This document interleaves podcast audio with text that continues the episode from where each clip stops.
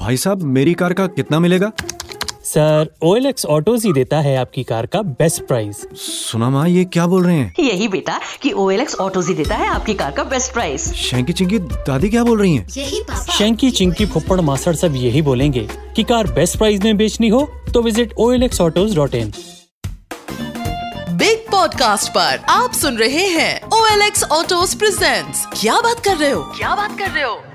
आज की स्टोरी एक इंजीनियरिंग के ऐसे करिश्मे के बारे में है, जिसे सुनकर हर भारतीय गर्व से कहेगा, सारे जहाँ से अच्छा हिंदुस्तान हमारा। क्योंकि आज बात होगी दुनिया के सबसे ऊँचे रेलवे ब्रिज चेनाब ब्रिज की। कश्मीर को धरती का स्वर्ग कहा जाता है। यहाँ के पहाड़, झील, नदियाँ और बर्फ़ से ढकी वादियाँ, यहाँ आने वाले हर किसी का दिल मोह लेती हैं। कश्मीर में एक नदी है जिसका नाम है चिनाब। चिनाब नदी में सिर्फ़ पानी नहीं बहता, उस पानी में उसके साथ हीर रांझा की कहानी भी बहती है।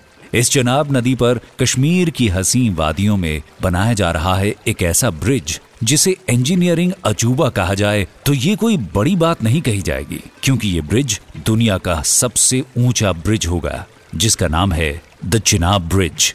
ये चिनाब ब्रिज 1315 मीटर लंबा और नदी से तीन मीटर ऊँचा बनाया जा रहा है। लेकिन इस ब्रिज में सबसे अनोखी बात होगी इसकी चार सौ अड़सठ लंबी आर्च। ये चिनाब ब्रिज पेरिस में बने आईफल टावर और स्टैच्यू ऑफ़ लिबर्टी से भी ऊँचा है। इस अनोखे चिनाब ब्रिज को उत्तर रेलवे और के के संरक्षण में एफकॉन्स इंफ्रास्ट्रक्चर बना रहे हैं। लेकिन वो कहते हैं ना, Rome was not built in a day वैसे ही पहाड़ों के बीच इस जाइंट ब्रिज को बनाना कोई आसान बात नहीं थी।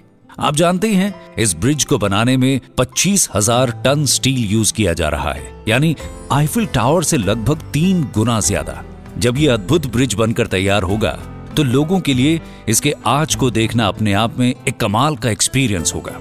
इस आज को हमारे जांबाज इंजीनियर्स ने पूरे ढाई साल में केबल क्रेन की मदद से तैयार किया है। इस ब्रिज की खूबसूरती तो इसका आकर्षण है ही, लेकिन इसकी खूबसूरती के साथ इस ब्रिज की मजबूती पर भी काफ़ी ध्यान रखा गया है। Chenab bridge minus twenty degree Celsius temperature और 260 किलोमीटर प्रति घंटा की तेज तूफानी हवाओं को आसानी से झेल सकेगा। और ये इतना ज़्यादा मज़बूत बनाया जा रहा है कि 2001 में आए गुजरात में हाई मैग्नीट्यूड भूकंप जितने भूकंप को भी आसानी से झेल लेगा। ये ब्रिज कश्मीर के रियासी डिस्ट्रिक्ट में बन रहा है, जो न सिर्फ़ कौरी और बक्कल गाँव को जोड़ेगा बल्कि इसके शुरू होने के बाद कश्मीर से कन्याकुमारी तक सीधी रेल सेवा शुरू करने में भी इसकी अहम भूमिका होगी। इस ब्रिज से न सिर्फ़ यातायात के बेहतर रास्ते खुलेंगे, बल्कि इसके बनने के बाद इस जगह के आसपास के सामाजिक और आर्थिक विकास में भी मदद मिलेगी। और इस बात की पूरी गारंटी है कि इसके बनने के बाद जो भी इस ब्रिज से गुजरेगा, वो इस पुल की तारीफों के पुल बांधता ही नज़र आएगा। क्योंकि आज जो भी इस ब्रिज के बारे में सुनता है उसके मुँह से खुद ब खुद निकल पड़ता है। क्या बात कर रहे हो? ठीक इसी तरह इंदौर में रहने वाले अमित को जब ओ एल एक्स ऑटोज के बारे में पता चला तो उनके मुँह से भी यही निकला। क्या बात कर रहे हो?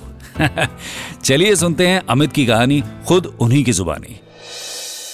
कैसे हैं आप लोग? जी मैं अमित फ्रॉम जयपुर। हम राजस्थानी खाने के बड़े शौकीन होते हैं। लेकिन मुझे खाने के साथ कार्स का भी बड़ा शौक है। मार्केट में जब भी नई कार आती है, मैं तो सोचता हूँ जल्द से जल्द इसे अपना बना लूँ। लेकिन उसके लिए फ़िलहाल वाली कार बेचनी पड़ती है। और आप तो जानते ही हैं, पुरानी कार बेचने के पेपर वर्क में कितना इश्यू होता है।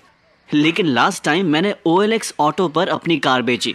क्या बताऊँ आपको मतलब एक नंबर बस ऐसा ही एक्सपीरियंस था। मतलब मक्खन, मुझे तो कुछ करना ही नहीं पड़ा। जितनी देर में उनसे पेपर वर्क की पूछता, इतने में तो पेपर वर्क हो भी गया। मतलब चुटकी बजा के इसके साथ ही मुझे मेरी कार की बढ़िया प्राइस भी मिली ओ एल एक्स ऑटो पर बेचकर। तो सुना आपने?